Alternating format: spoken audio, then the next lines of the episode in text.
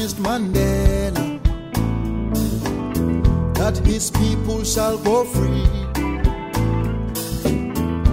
Did you tell him they won't grow? Service Delivery Watch. Yes. Kuthiwane xa kunjena intlupheko We are joined by Onyi Nwaneri, who's Deputy CEO of Afrika Tikkun, and uh, there will be a dialogue um, for the youth. And uh, this dialogue or debate is around South Africa. And the question they ask is Is South Africa fighting a skills shortage or a job shortage? Hmm, very interesting one. Very interesting. Onyi, thank you very much for joining us. Good morning. Yeah, good morning. Thank you for having me, and thank you to your listeners. Now, um, Afrika Tikkun, alongside other partners, are engaging on this um, really critical debate with young people. Tell us why this particular topic that you have chosen. South Africa, is it fighting for skill shortage or job shortage? Uh, we we are having this dialogue um, on many levels and fronts with different stakeholders because uh, we've recognized that um, we do have a, a number of vacancies unfilled um, across the country in different sectors. If you look, for example, in the digital and ICT sector, we have 66,000 digital jobs uh, that are currently available and unfilled. We have 44 of that 66,000, 44,000 of them are entry level jobs suitable for the youth. Um, also within that space, we have close to 28,000 digital and ICT jobs being outsourced to other countries in South Africa, uh, which amounts to 8.5 billion in lost export revenue. We know about vacancies that is in the public sector, uh, whether it's in terms of social workers, doctors, nurses, um, across the country, there are vacancies. And yet, we're talking about huge unemployment, although it's improved again in the recent quarterly labor force survey. But we're talking about huge unemployment, and, and it is mind boggling that we have huge unemployment and yet we have huge vacancies. Why aren't the people who are unemployed filling the vacancies? And, and I think that's the big question um, that, that, that, uh, in, that uh, sort of inspired the debate. Who um, will be uh, joining this debate, and how many um, of the young people joining it are coming from uh, uh, diverse areas of our society? So there are two levels of debates. Uh, the one debate is in terms of employers of labor, and uh, the debate with employers of labor is to understand why we're unable to fill it and what can we do differently as a country um, to to to um, change the status quo. And then the second debate is with the youth themselves to understand, you know, what they can. They have to take some control in relation to their destiny. Um, and and how do we coordinate and ensure collaboration within that within the youth market itself to change the status quo as well. Um, and and we're looking at uh, a third group, which is civil society, the training organizations themselves. There's already some work being done there, but across the three, you know, if we could get some form of movement to change status quo, then it would be helpful. And also to mention um, the young, the type of young people we're looking at. Um, we're looking at graduates, we're looking at matriculants, and we're looking at young people from different and diverse communities, whether it is peri-urban communities or rural communities, um, or, or, even um, urban communities as a whole. So it's a combination um, of different types of youth, but with a focus on on young people with vulnerabilities, especially from poor communities. Mm, okay, so it's it, there's a mix. Um, you It's are bridging the gaps in terms of the the participants of this particular debate. Our our our um, stats came out with regards to employment, but from your point of view, especially because you deal with a lot of young people at Afrika Tikkun, from your point of view, are we in need of more skills? Or are we in need of more jobs? Citing the fact that in your space, in the ITC um, industry, there's so many available jobs. Yeah, um, I think I think it's a it's a it's a bit of both. um, we the, the, the the conversation from our side is that um, we we need to fill the existing jobs um, because the there is a current the feedback we're getting from employers is there's a massive mismatch of the skills being trained and what the job requirements are, and that mismatch, um, as long as it's it's there, creates distrust on the quality of skills being developed. So if you ask, if you want to ask a black and white question, I don't think we're in need of more skills. I think we're in need of improving the level of skills that we currently developing. Uh, almost an average young person that you speak to has been to an NGO or a training organization or has a degree, and yet they're unable to access jobs. And the question is why? Mm-hmm. And the reason is predominantly uh, because they're coming out of um, um, formal educational institutions and trainings, but yet they don't have the requisite competence and capabilities that corporate wants or the hiring industries, whoever they may be, whatever sector, because we work across sectors. We work in seven sectors agriculture, ICT, tori- um, hospitality, and tourism. Uh, within the education sector and, and welfare sector.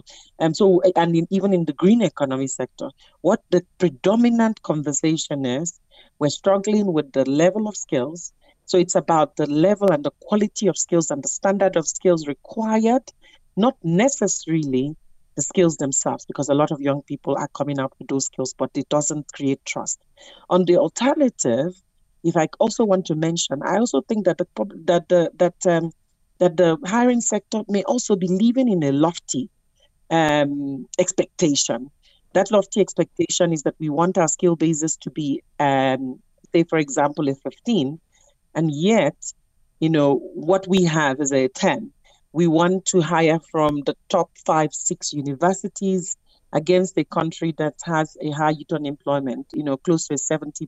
And so they we, you know, we want formal qualifications, and yet the world, we admit that the world is evolving continuously, and the skills as we know it yesterday is no longer going to be relevant today and into tomorrow. And so I think that there is also a conversation with our HR divisions of different uh, employers to say what we want you know, it can be better and we need to create standards that enable us to have trust. But at the same time, given our realities as a country, we have a moral responsibility and an obligation to look at our hiring um, qualifying criteria differently. Yeah, the hiring criteria. So you'd see um, an entry level um, opportunity have uh, advertised, and that entry level opportunity would require some sort of work experience.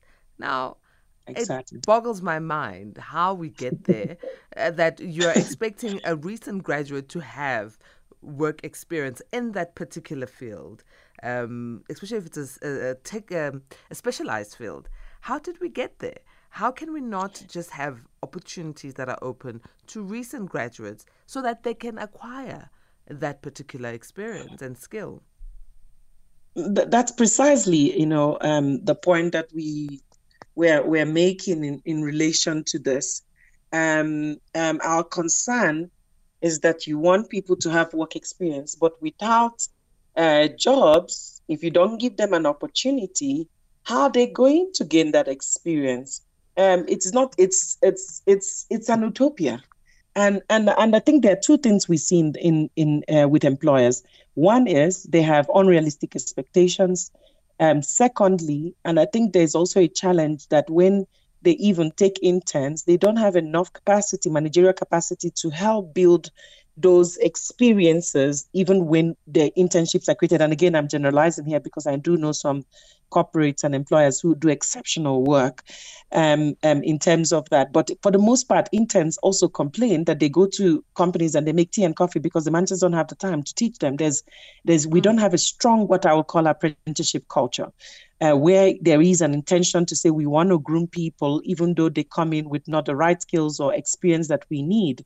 And then the third aspect of it is, is because of the low growth in the economy. At the end of 12 months, we do all these programs that we, we at the end of 12, 12 months, we're not effectively absorbing them so that they can gain the second year level skills, they can gain the third year level skills across the organization, um, and then become more valuable, not just for you, but also possibly for somebody else, uh, which helps grow the country.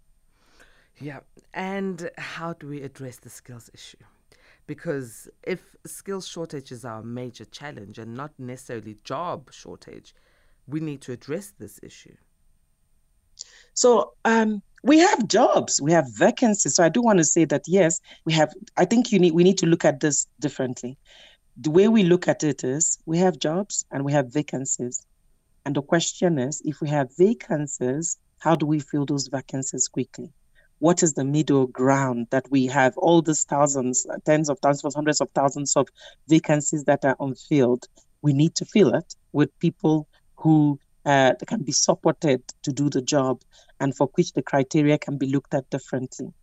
And then, with regards to, to the mismatched skills, which is the, the bigger problem, that young people are being trained, um, but, but they don't have the level of skills that, that, that South African companies or employers want is by setting standards. We currently have thousands, if not tens of thousands, of training organizations who are doing their best to train, but against an undefined criteria. It would be great if, for example, each sector came out and said, these are the clear job roles in our sector. And if these are the clear job roles in our sector, what are the defining criteria for training organizations to train to what we need? So that there's a lot more focus when it comes to training. The third solution is that we need to recognize that formal educational qualification may be relevant in certain industries. For example, being a medical doctor, you don't want a doctor that is unqualified to train you. But in certain industry, we've gone into the gig economy, we've gone into micro credentialing, we've gone into, you know, where you don't even need a formal education to be able to do a job.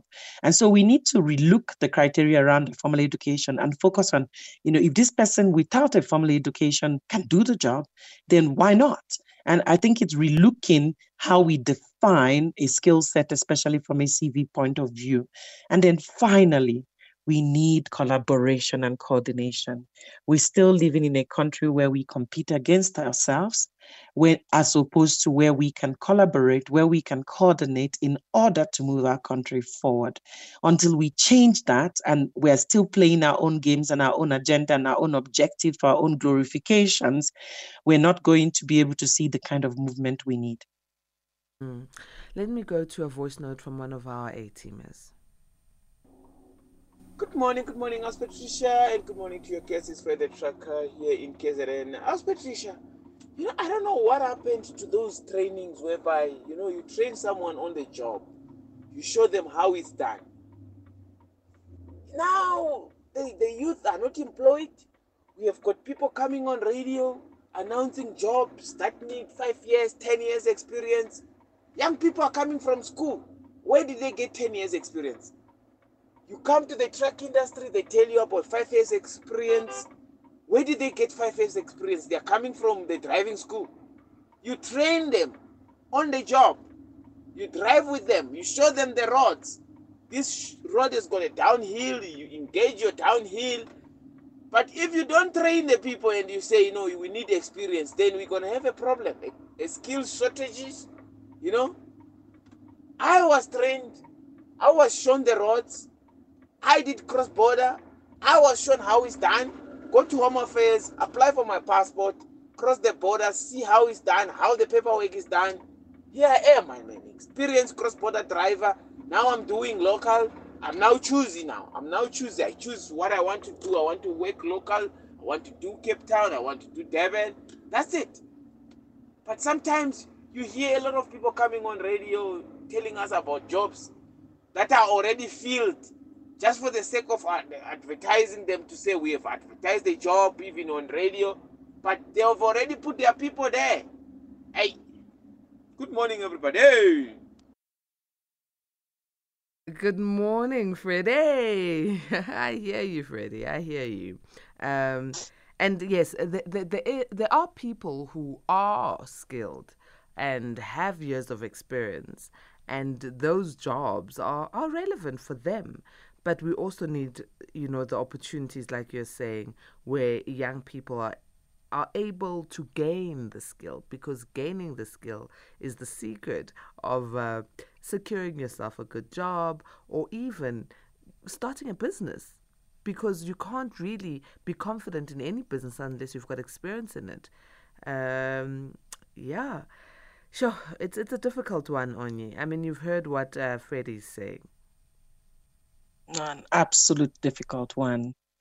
Um, Freddie is very correct. Um, I think uh, our, our suggestion as Afrika Tikkun is that um, we need to uh, go back to the concept of apprenticeship in every single one of our sectors. And we may think apprenticeship is just uh, a conversation that speaks to, you know, um, the artisan space. But the concept of apprenticeship is saying that someone has gained knowledge and a skill but but have not done it enough to have the confidence to do it as with the expertise that perhaps we want to see uh, that builds confidence.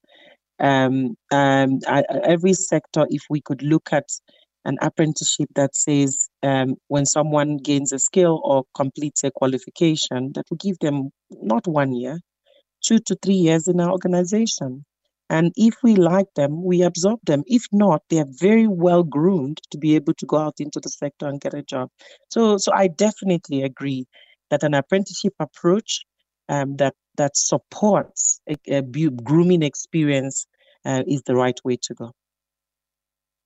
What is it that you're doing at Afrika Tikkun um, as an organization to aid the uh, skills shortage? From from from our side, uh, we look at our vision is to enable young people become economically empowered, and the problem we want to solve is youth unemployment because we know it's one of the biggest issue in the country. Um, how we solve it is that we, we have a rigorous recruitment and assessment process to make sure that we recruit uh, young people who are interested in changing their own lives and who wants to be the architects of their own destiny. Uh, once we've recruited them, we then put them through various skilling programs um, uh, with the foundational skill, being a work readiness, job readiness uh, program. And then from there, we then transition them into different sectors. Like I mentioned, we train young people in about seven sectors from ICT to agriculture to green economy, including renewable energy to hospitality to retail to within you know our sector, which is the the education and welfare sector. And once we've trained and skilled and certified them, including graduates, because graduates come out with qualifications but still don't have the skill, can't access the economy. So we have a mix of graduates and matriculants with an emphasis on matriculants and, and a lower emphasis on people who don't have matriculants. Then we transition them into placement programs. We start off with a work experience program.